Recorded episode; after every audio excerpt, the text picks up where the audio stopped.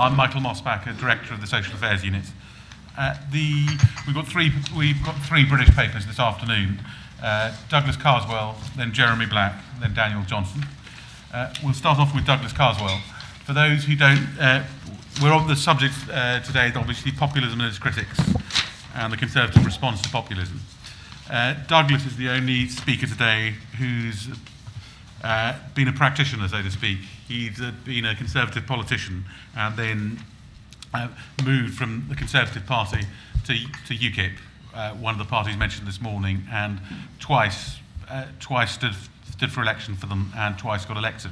So he's the only one who's got practical experience of uh, politics and popular. I mean, he'd be seen as being on the, let's say, the, the, the non-populist wing of a populist party when he was active in when he was active in that party. But anyway, uh, Douglas. Wonderful. Thank you very much. Um, thank you for inviting me to take part in uh, this uh, special day, and um, thank you to both Michael and uh, Roger for asking me to present a, a paper.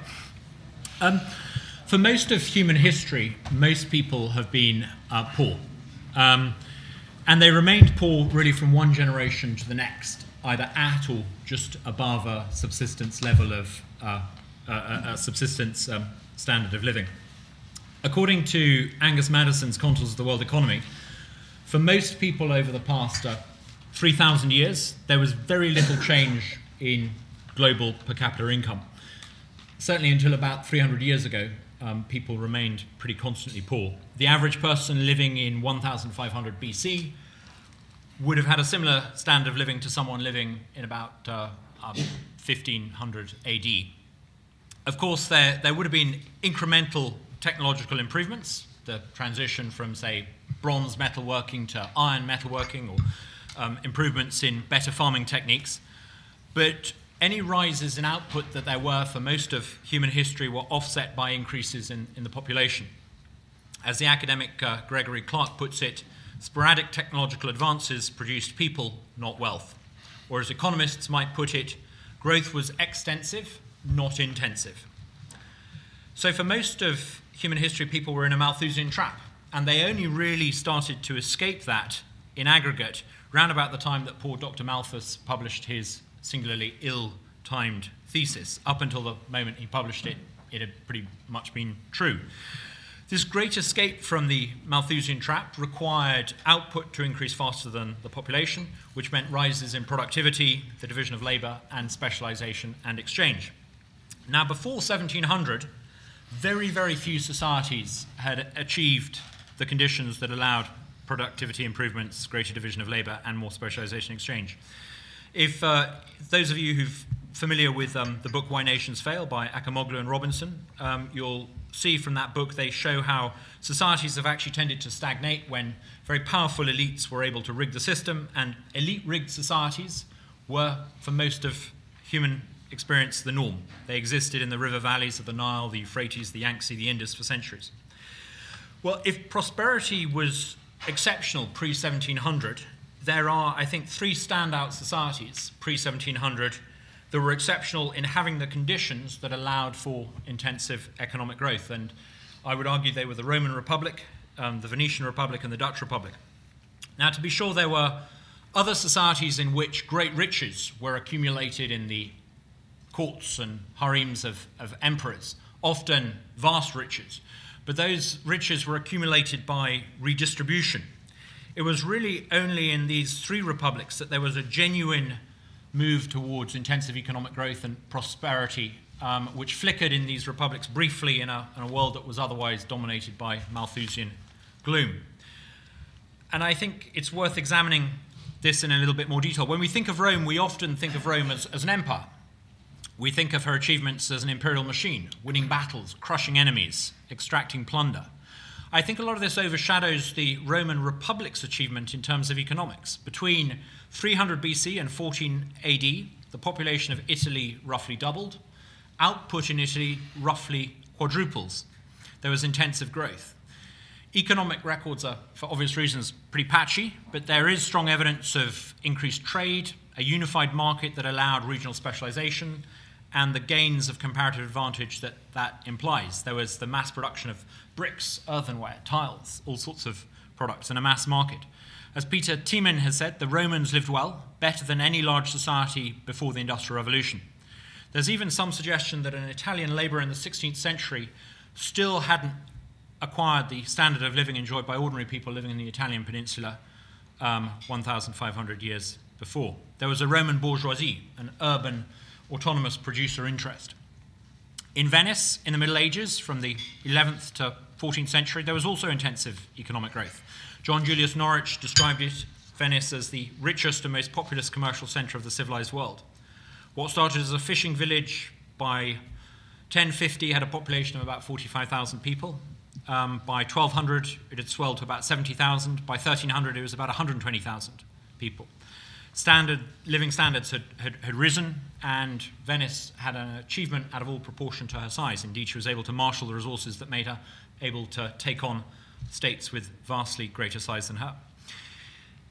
On the other side of Europe, in another waterlogged republic, um, the Dutch Republic, um, again we see the flourishing of prosperity.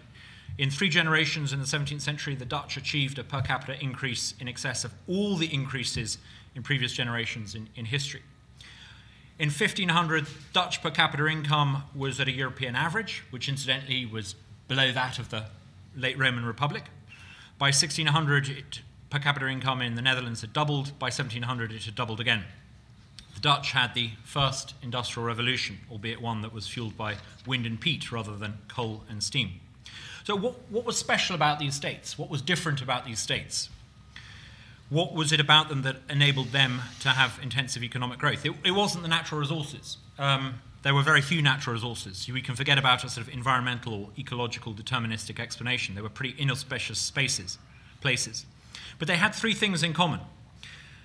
They were all independent. The Romans famously preserved their independence against all comers, Celts or Carthaginians. Venice was independent not just by virtue of its lagoon, which protected it more, more, effectively than any wall, but Venice also started life notionally as part of the Byzantine Empire, thereby keeping it outside the clutches of the Holy Roman Empire, which was the sort of the European Union of its day. Um, the Dutch, of course, famously revolted, driving out the Habsburgs, the European Union of the 16th century. The second thing these republics all had in common, being republics, no surprise, they, they all had freedom not just from external tyrants, but from internal ones. Um, power in all three republics was dispersed. The Roman Republican constitution meant that power was dispersed between different elected magistrates, the Senate. There were obviously two consuls, each holding office for a term of one year. Perhaps the biggest constraint of all was the fact that the law was written. It was no longer what the priests and the elite decided it could be. Um, Venice was ruled by a doge and had an even more complex constitution with um, all sorts of curbs and constraints on power. And the Dutch, under the Union of Utrecht in 1579, meant that power was dispersed between seven different provinces and there was very weak central authority. The stadtholder, like the Doge, had constraints on their power. They were all open to specialization and exchange, and they prospered because of trade. Um, as we see in Why Nations Fail, um, it's very hard to rig the system at the behest of the elites in a system where the elite can't really monopolize and control power. But of course, in all three states, we also know that the conditions that were conducive to intensive growth didn't last. There was an end to their exceptionalism. The Roman Republic faced a series of crises. It became an empire, it became a military machine that was into the business of plunder. The Venetian Republic became an empire too, as did the Dutch Republic, both the Venetian and the Dutch republics acquired eastern possessions, the Venetian eastern possessions in the eastern end of the Mediterranean, the Dutch eastern possessions in the East Indies. Within those imperial possessions, they created estates that supplied on the basis of uh, uh, uh, command rather than free exchange. In all three cases, republican constraints were subverted by a sudden inflow of wealth from these provinces. Rome, once they acquired Sicily and Pergamum and elsewhere, there was a massive influx of, of slave labor, a, a, huge influx of slave labor. This created or contributed to uh, the agrarian crisis, and the freeholder republic of free farmers was replaced by a system of latifundi, giant commercial farming entities. Um, the um, riches of the provinces, they had these tax farming organizations called the Publicani. Um, it, it allowed a small elite within Rome to enrich itself disproportionately at the expense of the provinces. And a republic of freehold farmers gave way to incredible concentrations of wealth and power.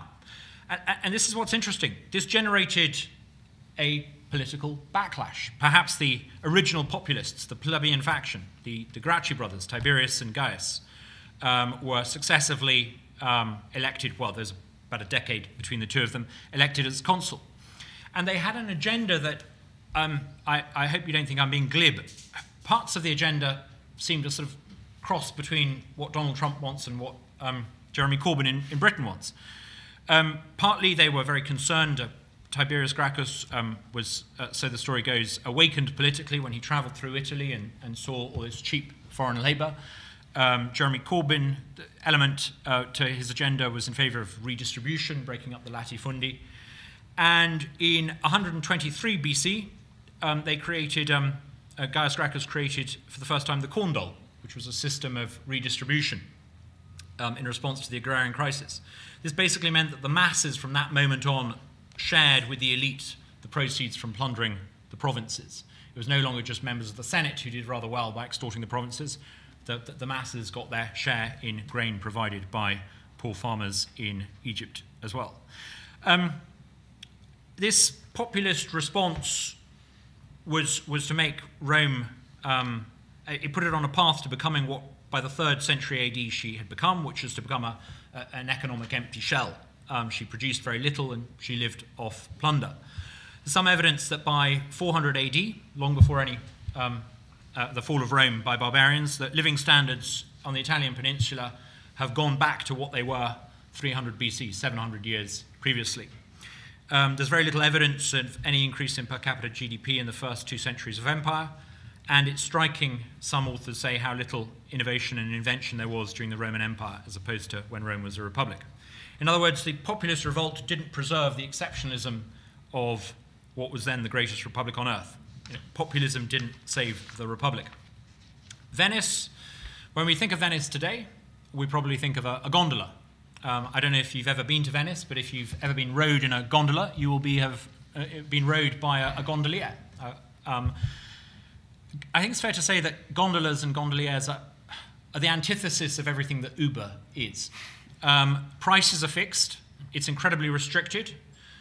What, what gondolas do when they do it, the terms under which they do it, indeed right down to what they're allowed to wear, and the gender of the gondoliers is regulated. In other words, what we think of today as traditionally Venetian, is not true to Venice's own traditions. What was once a freewheeling capitalist city, um, you know, in its heyday, there was no guild of gondoliers. Gondol- being a, a member of a guild only became compulsory in the 16th century. Why did Venice go from being a capitalist, freewheeling city state to a protectionist museum? Well, actually, we can date the beginnings of that political change with quite a lot of accuracy. In once the territories to the east had been acquired, there was an inflow of wealth, which created a, a, a closed oligarchy. And in the end of the 13th century, in effect, they launched a, a, constitutional coup. In 1297, there was the famous Serrata, the closure, which made membership of the Great Council hereditary. It became a closed shop. And from that moment on, the powerful in Venice tried to basically keep out new entrepreneurs. As in Rome, there was a backlash. There was a populist backlash led by a fellow called uh, Bagamonte in 1310. He was less sort of Donald Trump, Jeremy Corbyn. He was more a, uh, I was going to say South American strongman. Unfortunately for him, he wasn't very strong, but if he had been strong, he might have been a, a strongman. His coup actually failed, uh, unfortunately for him, and it prompted a consolidation of the um, uh, uh, oligarchs' takeover. In 1310, power was concentrated in the hands of a Council of Ten. It was originally created for a six week period to cope with the crisis that Bagamonte's revolt had triggered. It ended up governing the Republic in effect for the next 600 years, concentrating power in the hands of 10 people. Five years later, the creation of the Gold Book, which was literally a list of people in the Republic who were allowed to hold public office. If you weren't on the list, you weren't allowed in.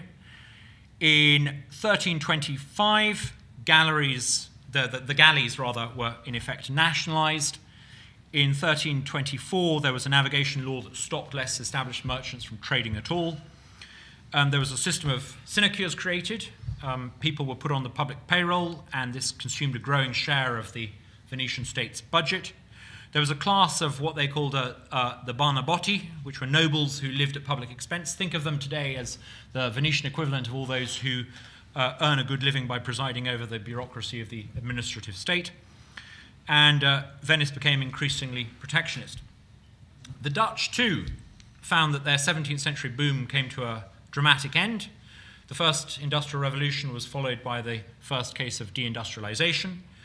Factories closed.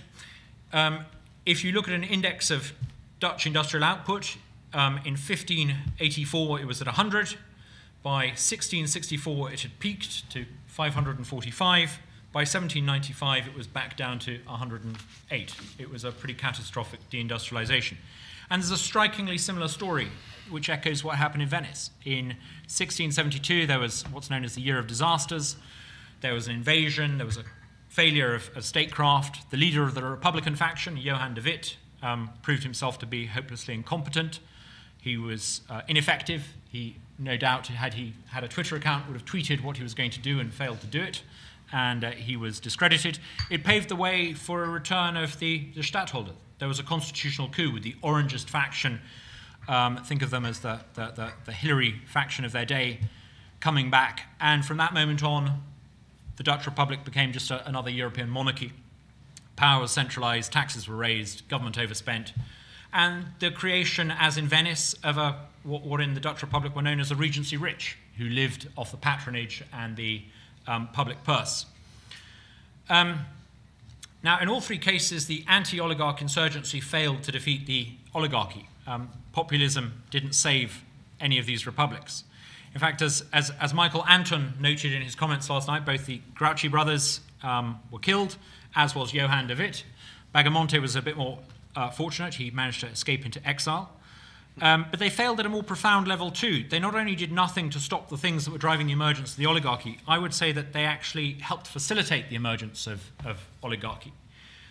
Um, now, of course, many of those things that in the case of these three republics, were considered exceptional pre 1700 have become more ubiquitous since. It's been a very gradual process. It, it's not just the Dutch who booted out their parasites. In 1776, famously, the Americans kicked out their uh, paras- parasites. Uh, more and more states have booted out um, parasitic elites and become self governing. Um, more power has been dispersed within states, and you could almost argue that globalization is uh, the proliferation of specialization and exchange at a, at a global level. In other words, the conditions that permit specialization and exchange, which is the great driver of human progress, have become more widespread, and as a result, progress has become more widespread. Could, could this stall? I would argue that we're already seeing the emergence of a, of a new oligarchy in many Western states. Um, the oligarchy today, in, in the past, oligarchy emerged when there was a sudden inflow of wealth which allowed power to be concentrated. It upset the equilibrium in the body politic the, the sudden inflow of wealth that's happening today isn't coming from provinces. It's not coming from any exploited colonials. It's coming not from provinces, but from posterity. It's coming from government's ability to borrow off future generations of, of taxpayers. This has led to a sudden inflow of, of, of wealth. Before 1971, the United States dollar was pegged to gold under Bretton Woods. The US government was committed to backing every dollar. Um, this limited the amount of dollars in circulation. And by extension, it also, you know, the, cancelling the convertibility of the dollar to gold um, removed constraints on the US government. It also, by extension, removed the constraints on many other Western states to spend money because they were pegged to the dollar. Governments since then have managed money in the interests of, well, of itself, um, the biggest borrower. And we've seen earlier how Romans Publicani allowed cash to be spent up front by the Senate in return for a promise of a future slice of tax revenue. What we see today is pretty much the same, with big banks and the bond market allowing governments to spend what they want today in return for giving someone a guaranteed slice of future tax revenue. Now, traditionally, for the past couple of hundred years, the idea of no taxation without representation has constrained the ability of, of governments and, and states to do what they want. But when governments can borrow to facilitate what they spend, um, that constraint falls away. Um, bond borrowing allows the traditional constraints of no taxation without representation to be subverted. Imagine what Charles I in England would have been able to do if he could spend money without having to raise ship money. He could have avoided that beastly business of the Civil War. And since the early 70s, we've, we've seen Western states massively overspending. France has failed to balance the books since, I think, 1973. The UK's only managed to run a budget surplus in three of the past 36 years. The United States has accumulated gargantuan levels of public debt in the past 20 or 30 years. And this is what's allowed the creation of huge, bloated administrative government. The Venetians and the Dutch had various vested interests who were on the public payroll, who benefited from the public payroll. We've got a huge class of people with a vested interest in higher public spending. Our equivalent of Venice's uh, uh, uh, uh gilded elite, the Dutch Regency rich, um, live at the public expense too. Now, the direct consequence of all this extra spending is the rise of, of the administrative state. And it's been funded without the need for tax increases. And because of that, um, it, it's not as accountable to voters because it doesn't require their permission to exist. It's not accountable to voters for what it therefore does. Michael Anton noted um, yesterday how, how populism's been fueled by this sense that those who make public policy no longer meaningfully answer to the public.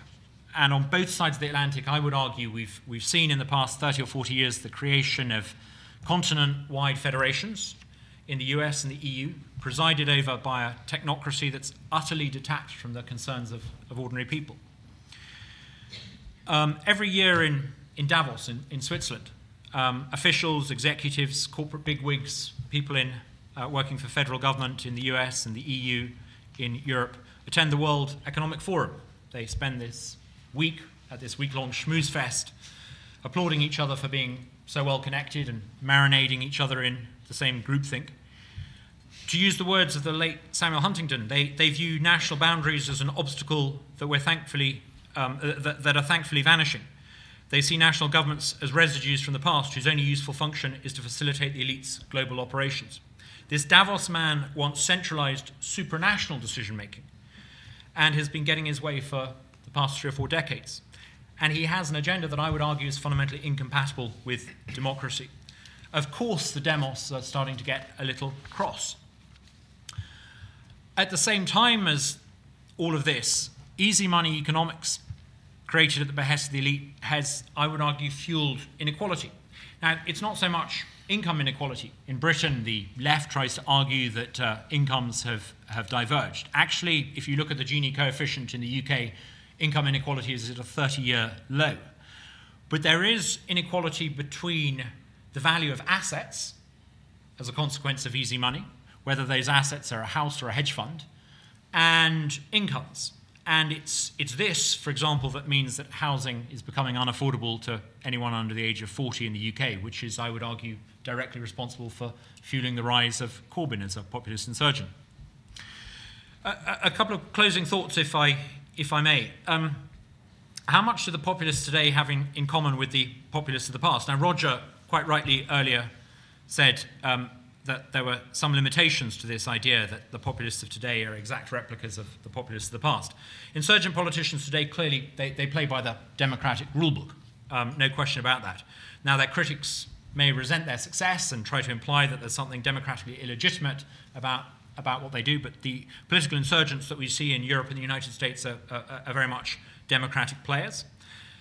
Um, and, and I would argue that they're not at all like some of the um, populist insurgents that there were in, in, in Venice or the, or, or the Gracchi. But at the same time, a lot of populist leaders, particularly in, in Europe and in my experience of populist politics in the UK, are ever so slightly self appointed, or, or, at least appointed by the television stations who give them disproportionate amounts of, of coverage. And I would argue that they're actually quite harmful in many cases to the anti oligarchy cause. When I, I joined UKIP, uh, uh, the British equivalent of the uh, populist insurgency movement, the British variety. Um, Douglas, I just wanted to be sure I understood you. Did you did you say that um,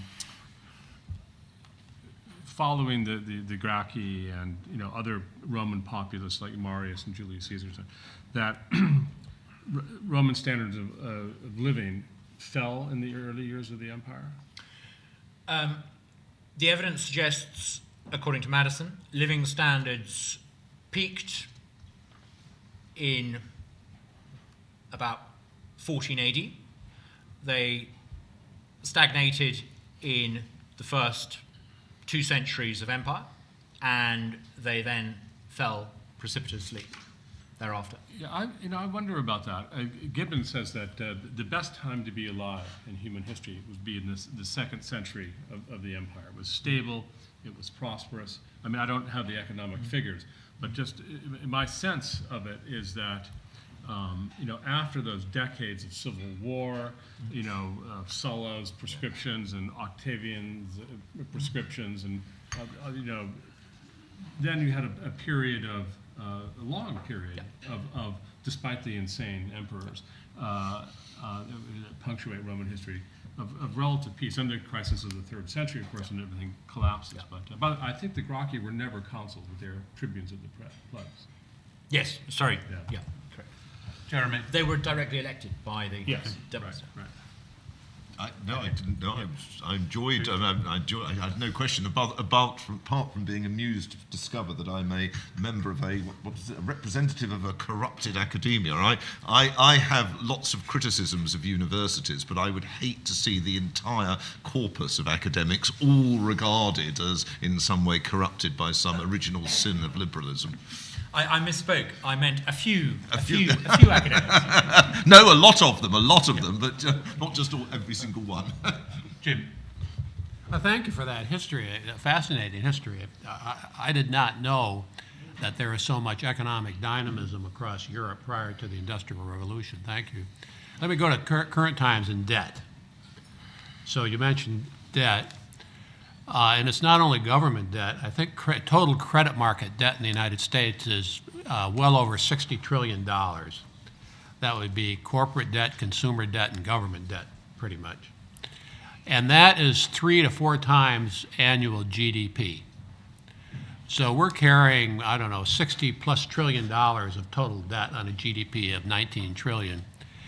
Up until about 1980, total credit market debt was pretty much equal to GDP in a period of 30 odd years, it's now triple GDP. So you're correct. We're carrying an enormous amount of debt in the system, and that has fueled the economic uh, expansion, especially in real estate and stock markets. The amazing thing, though, is that this uh, debt has exploded while interest rates and inflation have come down from where they were in 1980. So, you know, usually when you start accumulating debt, interest rates go up, and at a certain point, you develop some sort of a debt crisis. And we did a little bit in 2008. So, I guess just my question is how long can this go on? I mean, uh, to the extent that we have a, a debt fueled system, and you can't continue to build debt on debt, interest rates can't get much lower. We've got a very benign inflationary environment. Uh, can, can, can this go on? It's, it's actually much worse than Jim says because then there's all the unfunded liabilities we have. I think it's really more like $130 trillion. Uh, Western states have been living beyond um, the tax base for a, a, a, generation or more, and they've accumulated a, a huge amount of, of, of, debt. And there's no attempt to really conceal um, if you listen to the former British Chancellor George Osborne, he, he would quite openly say we, we need low interest rates because if interest rates go up, um, the cost of servicing public debt will go up. So we need to keep interest rates low. Um, I, I, think as a consequence of easy money, low interest rates, there has been what Austrian school economists would call um, um, uh, malinvestment, a chronic misallocation of, of, of credit. Um, I would argue that a consequence of malinvestment is reflected in all sorts of economic distortions, um, low savings ratios, overconsumption, particularly in the United States and the UK, um, distortions in our uh, trade um, export figures.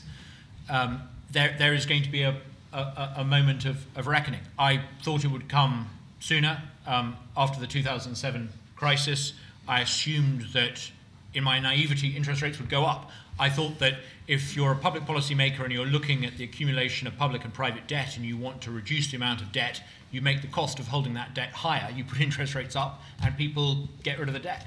That hasn't happened. At some point, I think you will, you will see tighter interest rates. And I think um, I'm actually an optimist because I think when that moment comes, um, the unaffordability of the administrative state will become apparent and um, everyone will report it in the media as a bad thing. I think it'll be a thoroughly good thing.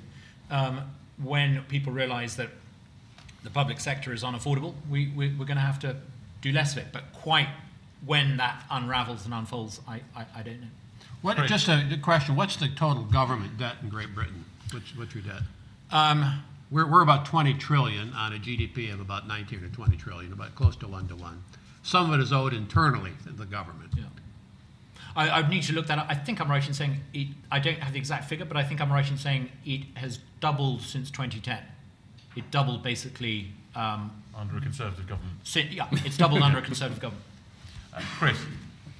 Yeah, thank you for that. A couple of Well, a point maybe in a, in a, that leads to a question, but uh, I thought about the long stagnation in the Dutch Republic. Um, and then, uh, and then in 1901, you had Abraham Kuyper elected prime minister, right? He was president of university, had effective control uh, of, uh, of the Dutch Reformed Church, had a newspaper, was prime minister, and that maybe played into your point. In, in some sense, that maybe could have been characterized as a, uh, a populist response. I mean, I try to uh, attempt to recapture um, the benefits uh, of, uh, of a, the benefits that the church played in the Dutch Republic at one point, uh, or gave the Dutch Republic at one point, but it failed. And we see the Netherlands now as something very different than what um, what I think that Kuyper tr- uh, tried to recapture. And that just goes to your broader point, which is that uh, you have these populist uh, efforts that that seem to uh, have historic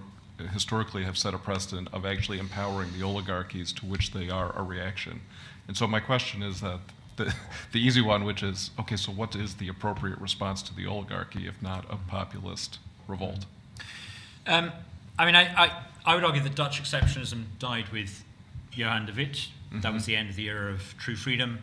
And after that, the Dutch Republic became just another European monarchy. Although, interestingly, when the English had their revolution against um, unaccountable Stuart monarchs, because the English hadn't familiarized themselves with the workings of the Roman Republic, uh, Polybius, I don't think, had been translated, um, they weren't sure what to do to replace. Uh, ha- once you've cut Charles's head off, what, what do you do? Um, eventually, they ended up importing a Dutch king. Um, I, I would argue because they had an, they believed that Dutch monarchs at least had an appreciation of monarchical minimalism. Um, and when the Americans had their revolution a century later, Polybius had been rediscovered. Um, people were much more familiar with the workings of the Roman Republic, which is why you built a, a, a, a capital and a senate on the banks of the Potomac. Um, if only we had had our revolution 100 years uh, later, or, or, or translated Polybius a century earlier, things would have been uh, better.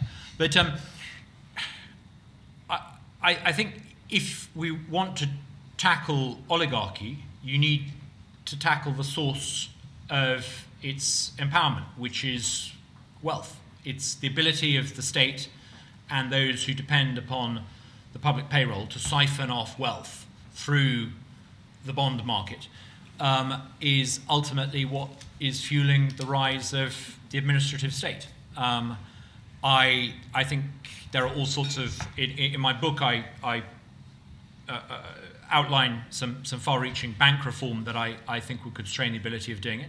But you know, if you are the government and you can spend what you want to spend by borrowing rather than by gaining permission from the people's representatives, you can spend without constraint. And that's the root cause of the growth of big government in Western states.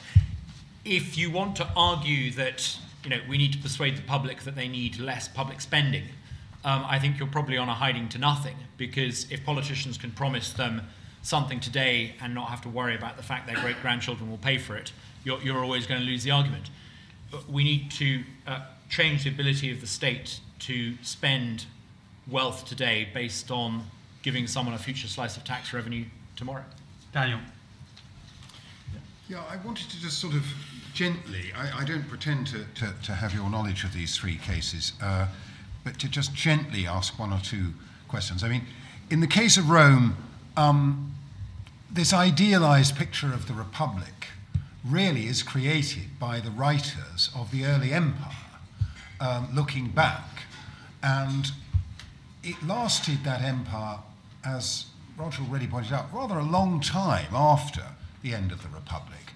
Um, and I think if you look at the evidence of culture, high culture, I'm going to mention that in the case of Venice and, and Holland too, um, the real peak does come actually in the early part of, of, of the Christian era. Um, you know, the great buildings and writers, and, and of course, a lot of the art and so on is lost. But so, um, I mean, it, it was an awful, uh, to use, I think, Adam Smith's phrase, there was a deal of ruin in this empire. It took a very long time uh, to really go. Um, if you look at Venice, it's even more the case. I mean, you date the peak uh, of Venice, um, the Venetian Republic, around 1200. Well, that's just before uh, they effectively took over a large part of the Byzantine Empire, um, which in turn fueled enormous wealth, um, and um, most of which flowed back. I mean, you, you, know, most of the glory of Venice that we see today, a great many of the, the statues and things, were plundered from Byzantium. Um, but surely the, the real peak of Venetian wealth and, and, and certainly of high culture came quite a long time later in the 16th century. Um, that's, you know, the era of the great art from, you know, the Bellinis through to Titian and Tintoretto and so on. Um, I, I, I, uh, it does seem to me that, that, that that I mean, it was 600 years before the Venetian Republic was actually destroyed by Napoleon, uh, after what you say was its, was its apogee. Um, now, the Dutch phenomenon is much more short lived, uh, but it has in common with the other two that what actually brought it to an end, I don't think, was populism uh, or even oligarchy, but a clash with a rival empire, a, ri- a rival power. In, in, in the Dutch case, the British. I mean, the late 17th century is punctuated by a whole series of naval wars between the British and the, and the Dutch, which ultimately ended with British dominance. And the, the Dutch were simply pushed into the background. The same thing happened really with Venice. You know, they took on the Ottoman Empire, which had uh, you know, usurped the role of the Byzantines, taken over their eastern provinces. And you know, for a little republic to take on what was then the biggest, most populous, uh, militarily strongest empire in the world uh, was, was, was a bit too much. Um, uh, and in the case of the Romans, well, there wasn't one barbarian uh, power that destroyed it. But what did destroy it was open borders, I'm afraid. It was, it was uncontrolled immigration, um, uh, which undermined what was distinctive about Rome. Um, so, uh, anyway, I'm, I'm just sort of, but can I just make one, one sort of more positive point, which is that the Dutch and the Venetians had in common that for a brief period at least, the period that you identify in the Dutch case as, as, as the Golden Age, um, they were very tolerant of Jews. Um, you know, these, if you read Simon Schama's New History of, of the Jews, uh, these two periods, Venice in the 16th century and Holland, uh, the Netherlands in the 17th century, stand out as periods of great Jewish uh, freedom and toleration and flourishing and wealth.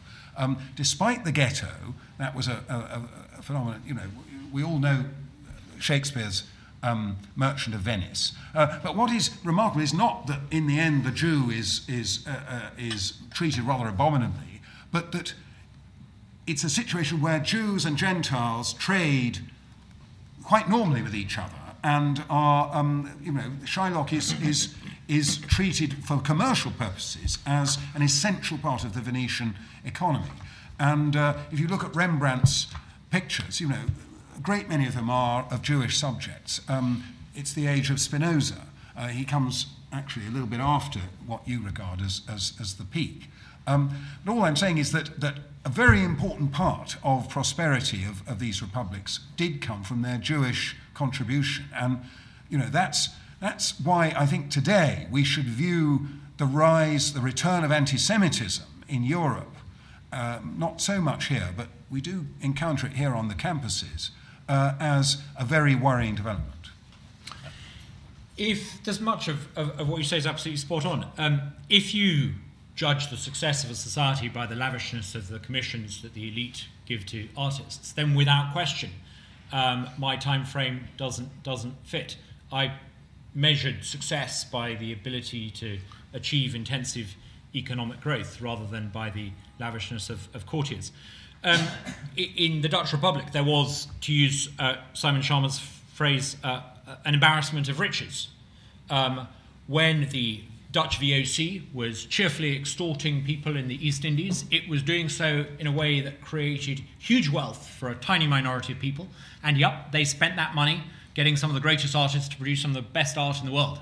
But unfortunately, that wasn't quite such a good thing for Dutch society as a whole, where per capita GDP fell rather precipitously.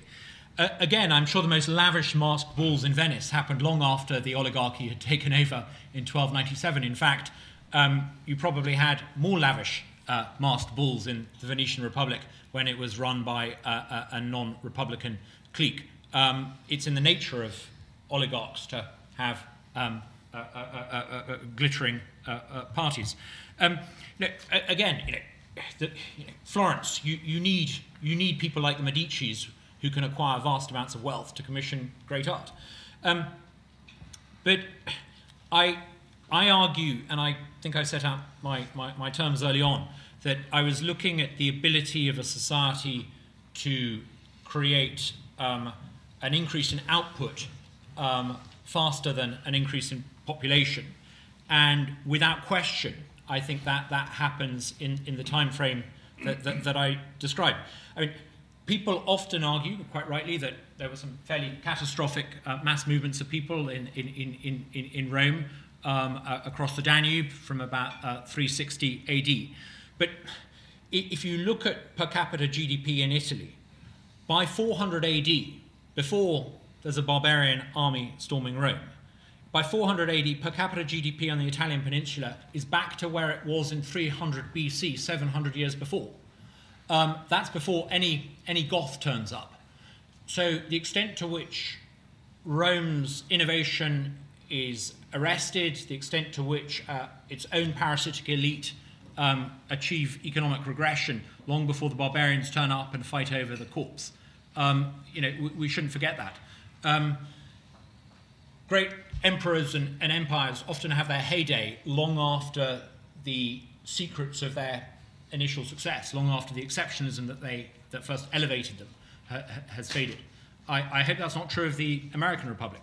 I hope that you know America's great art over the next hundred years isn't doesn't follow the, the, the, the, Roman or the Venetian or the Dutch trajectory.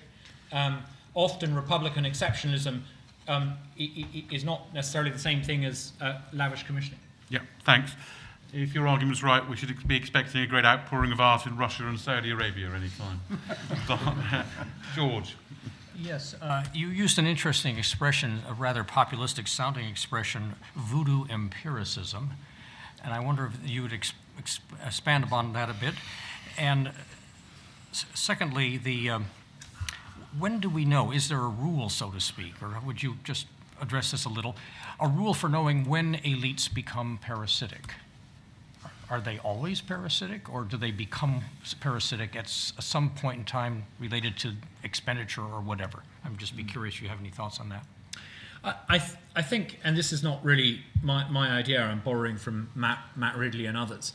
I think there's a natural tendency of, for humans to predate off of other humans. And if you look at some of those incredibly stable patrician societies in the valleys of the Nile, the Euphrates, the Yangtze, even, even Mexico, um, they have some striking similarities. A small priestly elite um, extorting usually between sort of 40 and 50 percent of uh, a, a, mass of, in effect, they're an elite that farms farmers.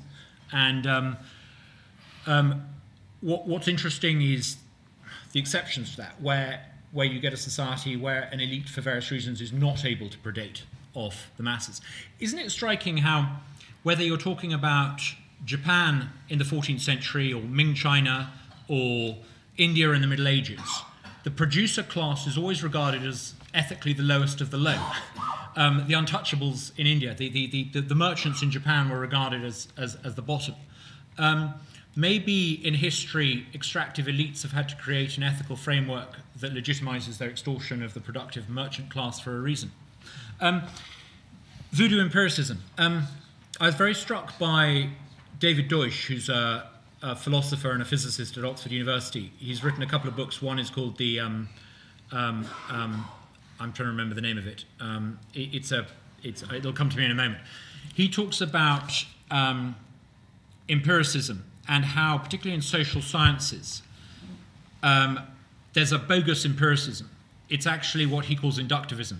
Instead of people being true to empiricism and having a, a theory and, in effect, testing it uh, uh like a, a, scientist would with a clinical trial, many many within social sciences, particularly in economics, he argues, practice a form of inductivism. They have a thesis and a hunch, and they f- fish around for facts to support that. And they genuinely believe that they're taking an approach that is scientific, but it's actually a, a bogus empiricism. Um, and I think we see that you know, during the EU referendum. I was struck when the Treasury produced a report that purported to be able to tell the exact GDP outcome 20 years hence. Mm-hmm. Now, George Osborne's Treasury couldn't produce a report that could forecast GDP in 18 months' time.